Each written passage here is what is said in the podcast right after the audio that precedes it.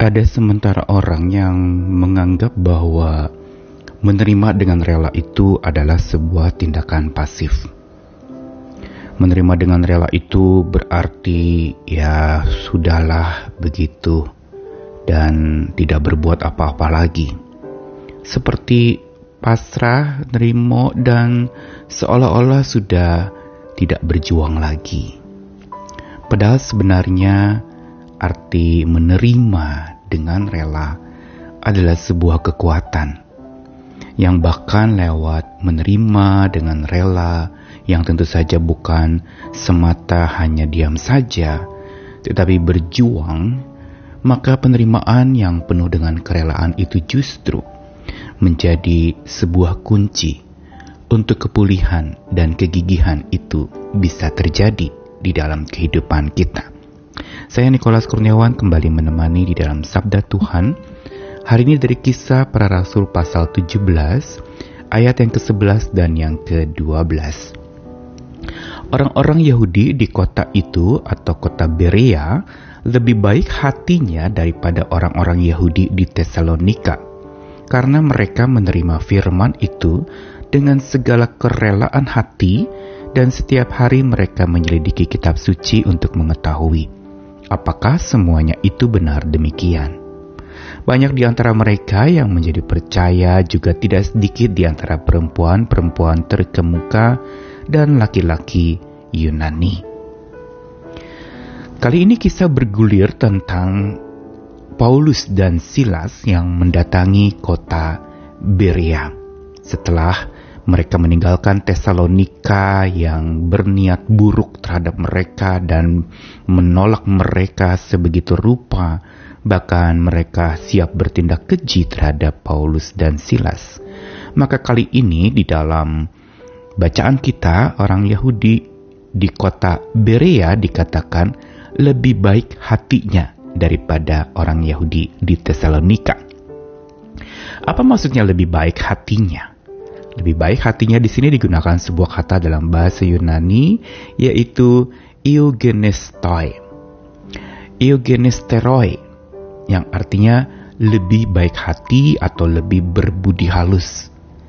Lebih berpikiran terbuka, mendengarkan suara hati, mendengarkan pendapat, mau diubahkan dan mengikuti apa yang mereka yakini sebagai kebenaran. Dan sikap mulia ini dimiliki oleh orang-orang di Berea, tempat di mana Paulus dan Silas datang beribadah ke sana. Dan orang-orang di Berea ini mereka lebih sabar, tidak memasang muka masam, tidak murung, dan juga tidak bersikap jahat terhadap apa yang tidak sejalan dengan pikiran mereka. Mereka bahkan mau bergabung, bahkan terbuka terhadap kuasa kebenaran yang mereka dengarkan. Dan dalam hal ini, sesungguhnya karena sikap mereka yang berbudi halus dan baik hati inilah yang menyebabkan mereka mampu menerima dengan penuh kerelaan segala hal yang baru buat mereka. Begitu pula segala hal yang mungkin tidak mudah mereka mengerti, tidak mudah mereka selami, tapi mereka mau belajar. Belajar untuk rela menerima. Dan ini tampak di dalam ayat yang ke-11 tadi bahwa kenapa mereka disebut sebagai orang-orang Yahudi yang lebih baik hatinya daripada orang-orang Yahudi di Tesalonika. Rahasia mereka dan kunci mereka yang mereka miliki adalah menerima firman Tuhan dengan kerelaan hati. Menerima dengan kerelaan hati inilah kata kuncinya. Sebuah sikap terpuji dan mulia yang dimiliki oleh orang-orang Berea sehingga justru dengan menerima dengan segala kerelaan hati mereka terbuka kepada perubahan.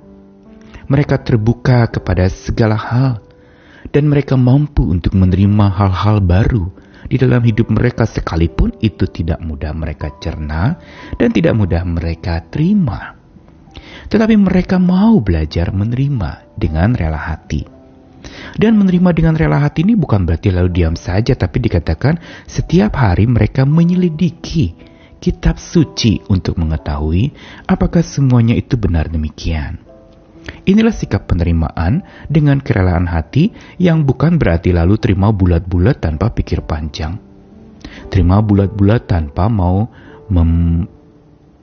mempertanyakan atau memperdebatkan atau mencari tahu kedalamannya. Mereka orang yang terbuka sekaligus mereka orang yang sungguh berpikir mendalam. Sehingga dengan demikian kita lihat bagaimana orang-orang Yahudi di kota Beria itu justru banyak yang menjadi percaya. Juga tidak sedikit orang-orang terkemuka, para perempuan terkemuka dan laki-laki Yunani yang menjadi pengikut Kristus. Dan di sini kita melihat bagaimana kunci untuk supaya jemaat itu di Beria menjadi pulih menjadi gigih di dalam hidup mereka. Justru kuncinya bukan dengan daya juang yang tinggi atau mungkin menyerang atau berperang, tapi justru mereka menerima perkataan Tuhan dengan rela. Dan karena mereka menerima perkataan Tuhan dengan rela, mereka dimampukan Tuhan pula untuk menerima segala beban yang menindih dengan rela pula segala hal yang menimpa hidup mereka tidak mereka tolak, tetapi mereka belajar untuk memahami sambil juga mempertanyakan. Seperti mereka mendalami sabda Tuhan, mereka ingin mengetahui dengan menyelidiki apakah semua itu benar demikian. Sikap terpuji dari jemaat Beria ini menjadi pelajaran buat kita bahwa kunci untuk pulih dan gigih sesungguhnya bukan menolak segala sesuatu atau memerangi segala sesuatu, tapi sebaliknya menerima dengan kerelaan. Termasuk sabda Tuhan yang jadi kekuatan untuk seseorang bisa menerima segala beban yang menindih itu dengan rela. Dan inilah kunci utama untuk hidup seseorang makin jadi pulih, makin jadi gigih. Untuk seseorang bisa menjadi gigih, dia justru harus datang kepada Tuhan yang memilih mereka menjadi umat pilihannya. Karenanya mari kita mau belajar lagi untuk bagaimana supaya hidup kita pulih dan menjadi makin gigih menghadapi hari esok yang serba tidak pasti dan penuh dengan berbagai macam gejolak yang kita tidak tahu apa yang akan terjadi. Belajar dari jemaat Berea, terima dengan rela.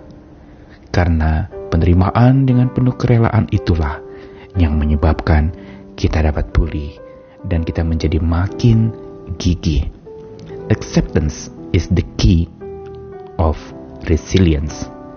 Dengan menerima, kita menjadi makin tangguh, makin kuat, dan makin mampu bangkit bahkan dari keterpurukan kita. Tuhan mengasihi kita sekalian, Tuhan selalu menolong, Tuhan ingin menjadikan kita pulih dan gigih. Karena itu, terimalah perkataan Tuhan dengan rela, agar kita mampu menerima segala beban yang menindih dengan rela. Selamat menerima dengan rela. Amin.